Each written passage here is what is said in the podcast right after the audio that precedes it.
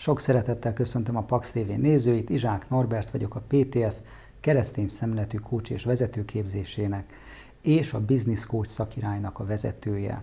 Minden héten itt a tudatmódosító sorozatunkban valamilyen érdekes lélektani jelenséget, menedzsment, eszköz, technikát szoktunk megvizsgálni. Így lesz ez ma is, méghozzá a tanulási piramissal kapcsolatban. 1946-ban Edgar Dale volt az, aki először ennek a koncepciónak az alapjait lefektette, azóta tovább. Ez végül is arról szól, és azt hiszem, hogy emögött azért volt némi kvantitatív kutatás is, hogy mi minden marad meg bennünk tanuláskor. És természetesen függ az éppen aktuális energiaszintünktől, hogy amire odafigyelünk, az mennyire marad meg bennünk, de van egy általános ökölszabály, mi szerint minél több megvalósul abból, amit majd mondani fogok, annál nagyobb a valószínűsége, hogy emlékezni fogunk rá. Azt szokták mondani, illetve hát dél abból indult ki, hogyha valamit csak elolvasunk, annak nagyjából a 10%-a marad meg bennünk. Hogyha ezt halljuk, mondjuk egy hangos könyvet hallgatunk, akkor már 20%-a megmarad az ott hallott információknak.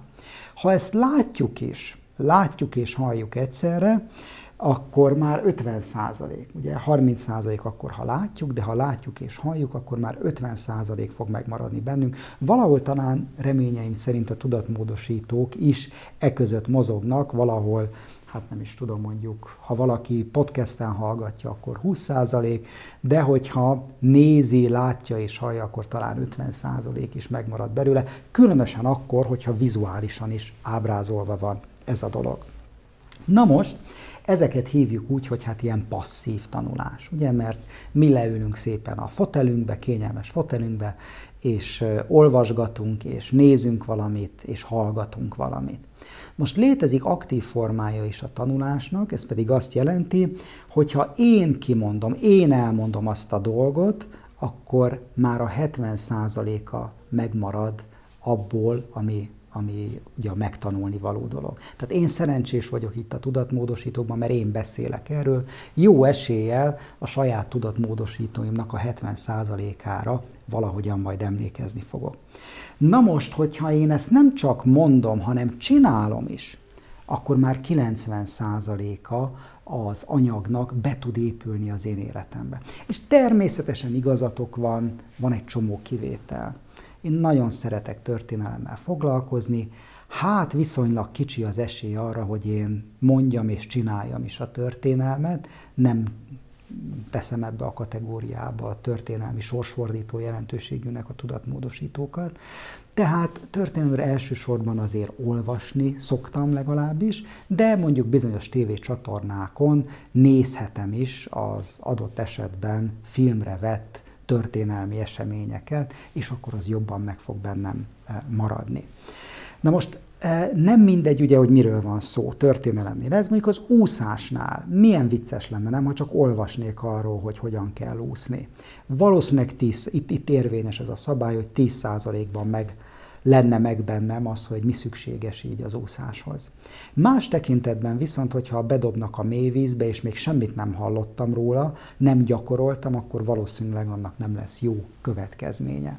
Tehát érdemes az adott stúdiumhoz, az adott disziplinához, tudományterülethez, vagy éppen készséghez igazítani.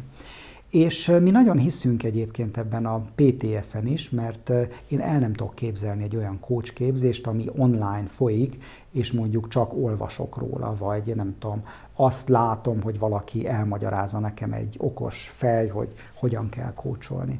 Sokkal több marad meg, hogyha én magam kócsolok, és én magam csinálom azt, amiről beszélek, és arra kapok mindenféle visszajelzést. Ezért hiszek nagyon a mentor coachingban is, nem lehet egy könyvből ezt megtanulni, vagy egy videósorozatból, bármilyen szenzációs is legyen az a videósorozat.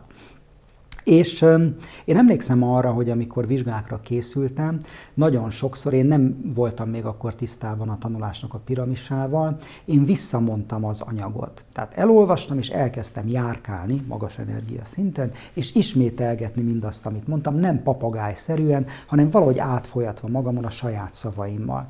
És így viszonylag rövid idő alatt elég tetemes mennyiséget, tanulás mennyiséget tudtam felhalmozni, Hátránya volt, hogy a vizsgák után egy részét elfelejtettem, mert roham munkában tanultam. Minden esetre tény az, hogy sokkal hatékonyabb volt, mint hogyha csak elolvastam volna.